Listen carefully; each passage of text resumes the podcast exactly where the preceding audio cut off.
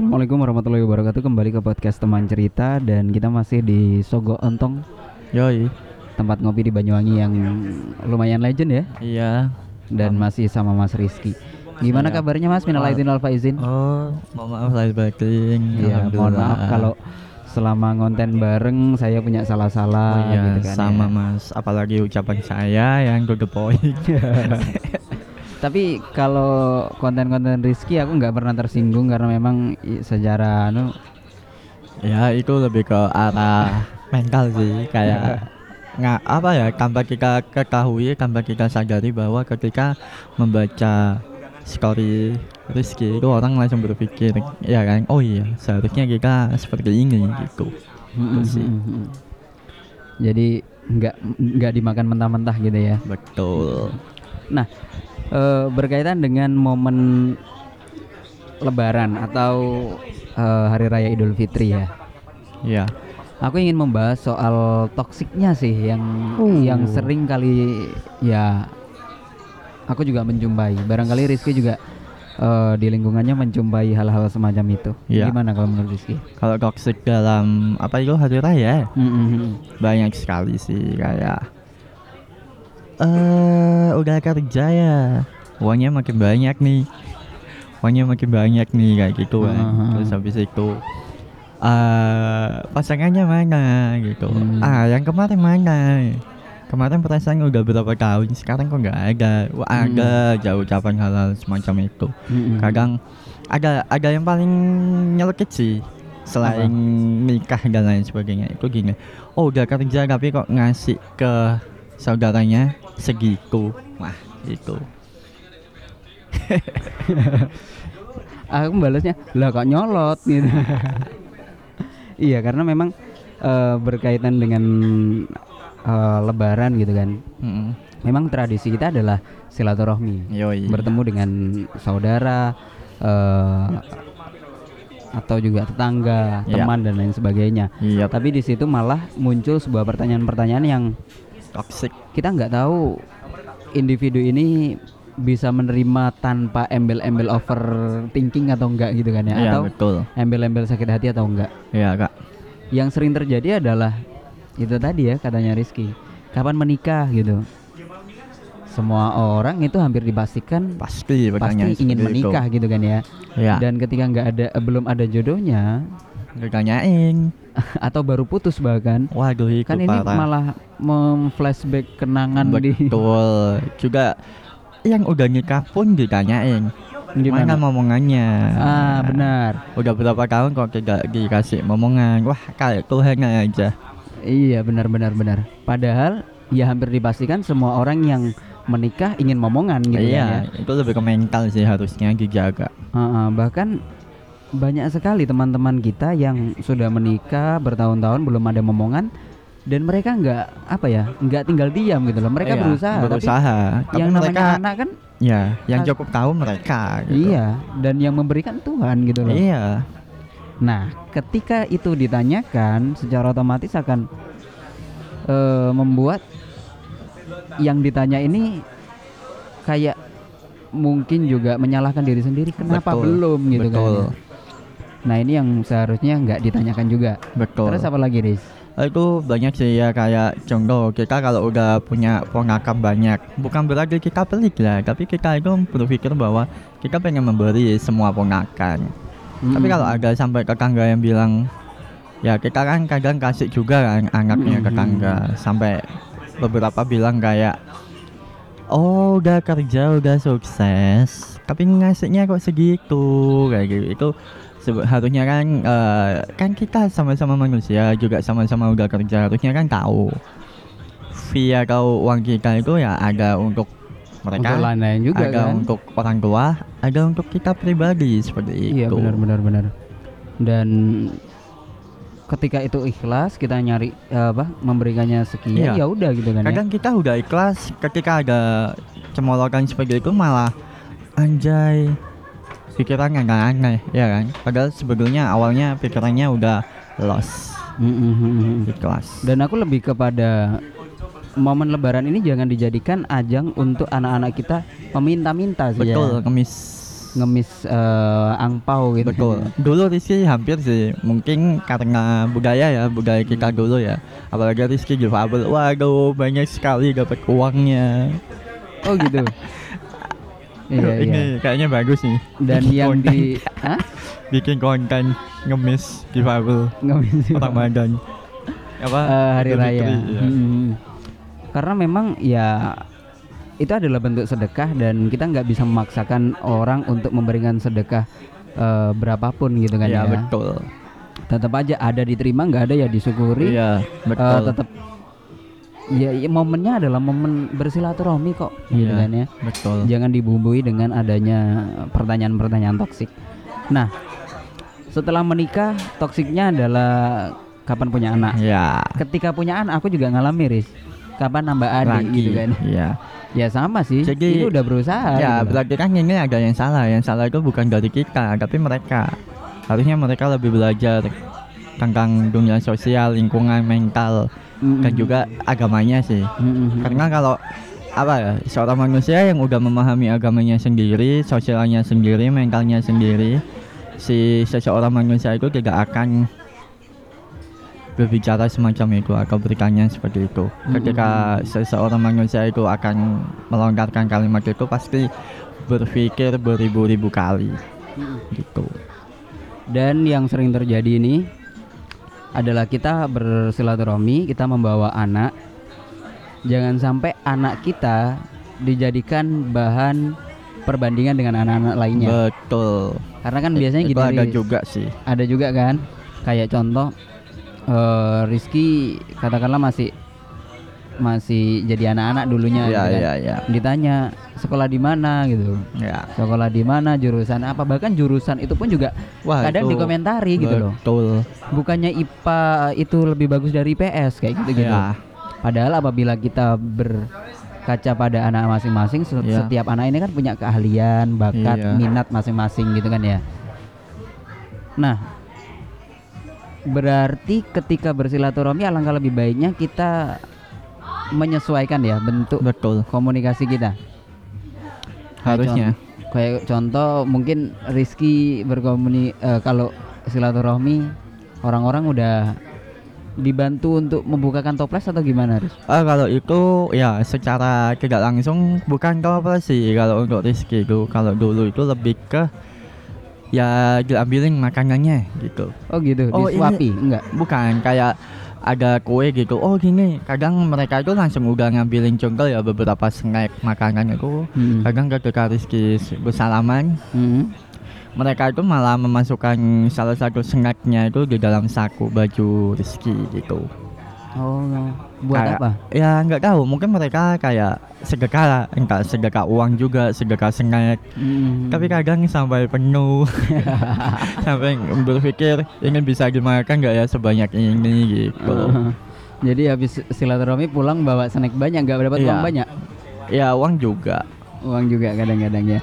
Tapi di umur Rizky sekian kan udah bukan prioritas itu kan ya? Bukan.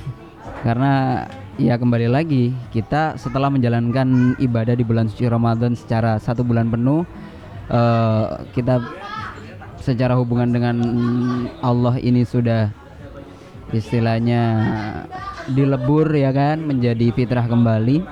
Harapannya hubungan kita dengan orang-orang terdekat kita itu juga kesalahan-kesalahan dimaafkan gitu kan ya. Itu adalah momennya sehingga ketika hari raya tiba jangan sampai malah membuat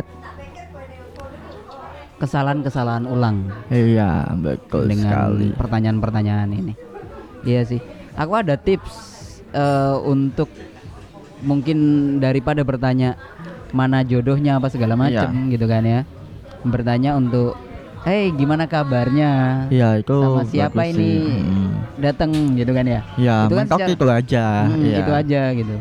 Terus kalau tanya soal pekerjaan nih, ya jangan sih. Jangan sampai tanyanya langsung kerja di mana sekarang, jangan gitu ya. Jujur ya Kak, dari dulu itu Rizky ya banyak temen, tapi sampai saat ini itu Rizky tidak pernah bertanya rumahnya temen Rizky itu di mana, kerjaan temen Rizky itu apa, umurnya berapa.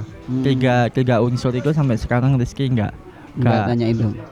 Rizky apa ya, membiasakan hal tiga unsur itu tidak ditanyakan ke semua orang sih. Nunggu mereka dulu yang bertanya baru Rizky masuk di pertanyaan itu. Oke, benar sih. Karena alangkah lebih baiknya untuk ketika kita ingin bertanya pekerjaan itu bertanya tentang kesibukan. Iya. Sibuk apa nih sekarang? Ya, gitu contoh kan ya, oke, kita contoh udah enak ya, udah kerja. Tapi di sisi lain banyak teman-teman yang mungkin udah kerja terus di PHK lah dan lain sebagainya, kan kita nggak tahu, apalagi belum lagi dia mikir mental sosialnya, ataupun orang tuanya, pendapatannya gitu. Ya lebih baik kalau ngumpul ya ngumpul aja sih, have fun. Kalau nggak lebih ke flashback masa kecil aja sih. Tapi kalau untuk pendapatan, pekerjaan, umur dan lain sebagainya, dan nggak usah diomongin. Gitu ya. Apalagi zaman sekarang gitu kan ya, pekerjaan ini ya memang rata-rata menjadi sebuah pandangan sosial, iya, memunculkan kasta, pandangan sosial kasta gitu kan, dan memunculkan nominal yang bisa memungkinkan untuk dibandingkan satu sama lain. Betul. Gitu kan ya. Rizky mungkin barangkali ditanya pekerjaan dan ini jawabnya sebagai konten kreator. Oh, pikirannya banyak. Nilainya juga banyak gitu kan ya. Pikirannya mereka mah, wih enak ya, YouTube-nya aktif, TikTok-nya viral, Facebook-nya aktif.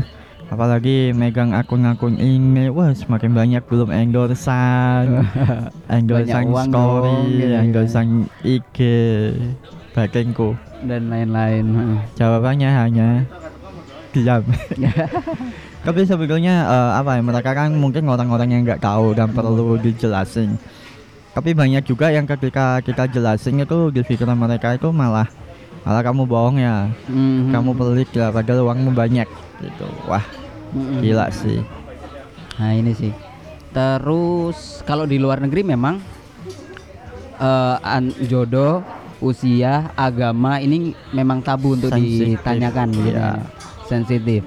Nah di kita ini hal yang lumrah, hobi, lumrah, apa kayak budaya gitu kan ya.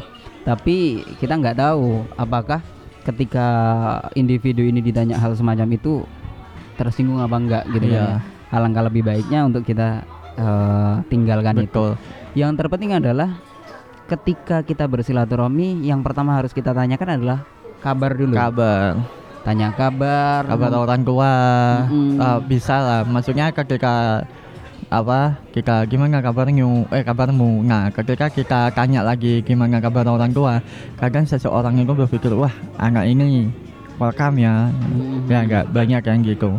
Mending itu sih daripada kerjamu apa sekarang gitu, sibuk apa, waduh parah. Ketika tanya orang tua pun juga harus dilihat juga riskan. Iya momennya gitu kan. Ya. Karena kan ini zaman-zamannya COVID. Betul. Beberapa waktu lalu gitu kan. Ya. Banyak orang-orang di sekitar kita yang sudah dipanggil oleh Tuhan gitu kan. Ada orang tuanya yang nggak ada. Betul, faktor itu juga. Ketika ditanya itu ya secara otomatis mental ya. Ya kita ya balik lagi sih. Jadi harus dilihat dulu dijaga, gitu ya. Ya kalau untuk itu.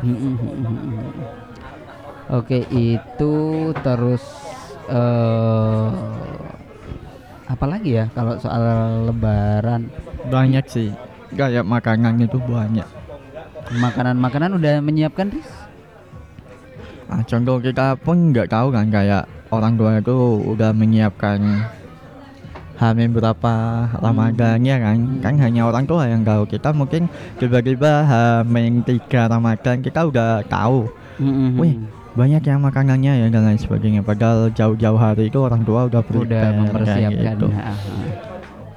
Dan itu sih mungkin Rizky itu juga ya kak, momen pas hari raya itu pasti nangis ketika setelah turun sholat Idul Fitri ya itu. Kenapa itu? Contoh aja kayak sholat tarawih itu Rizky selalu bolong. Sepadat apapun Rizky jadi Bilal, pasti ada momen bolongnya. Kayak entah tiba-tiba ada kerjaan ini, terus entah tiba-tiba disuruh orang tua, kan gitu. Itu sih, maksudnya ketika pas hari raya pasti nangis. Pas sepulang itu jalan kaki lewat kuburan daerah rumah itu nangis sendiri. Kayak anjir, nganggung kayak gitu kan.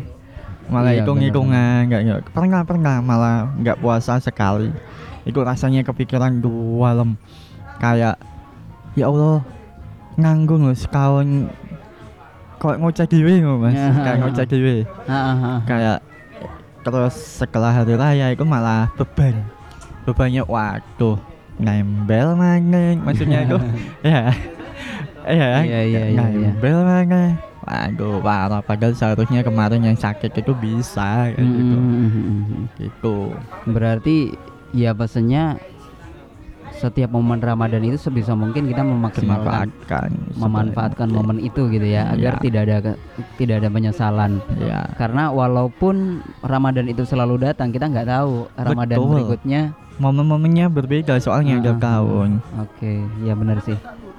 Jadi itu ya cerita tentang Lebaran dan sisa-sisa Ramadan. Iya.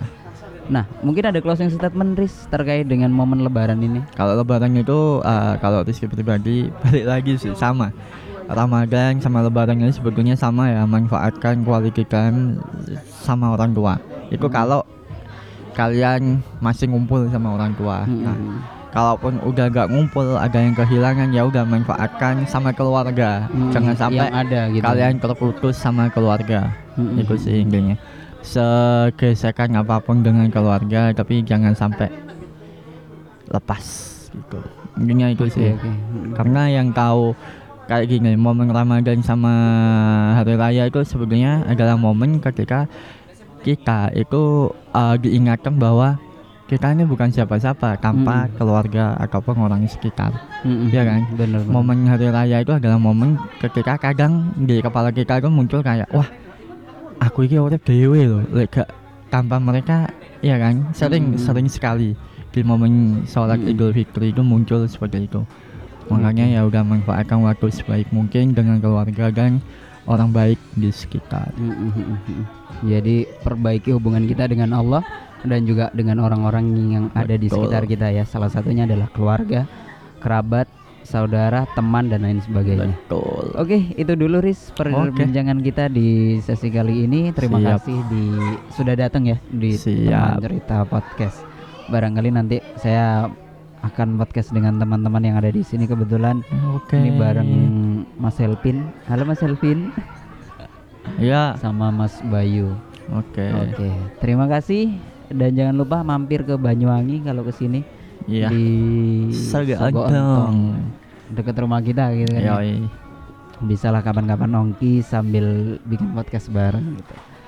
Oke, kurang lebihnya mohon maaf, saya sama Rizky pamit. Assalamualaikum warahmatullahi wabarakatuh. Waalaikumsalam.